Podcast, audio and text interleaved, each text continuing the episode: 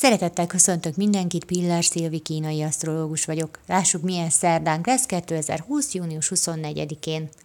Munkában, feladatokban nagyon kitartó, álhatatos energiákkal ruház fel bennünket a mai nap. Komótosan, de tesszük, amit kell. Nem vagyunk nagyon társaságiak. A mai nap az elcsendesedésé, a magunkba nézésé.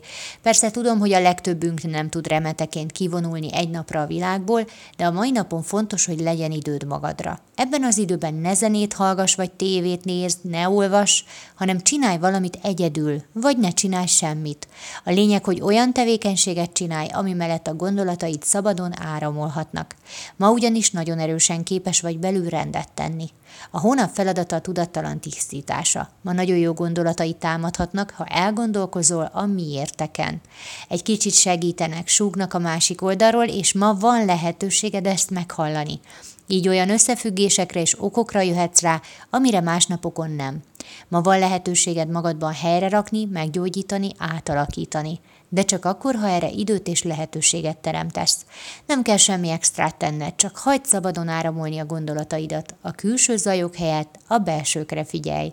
Köszönöm szépen, hogy meghallgattatok, legyen nagyon szép napotok, sziasztok!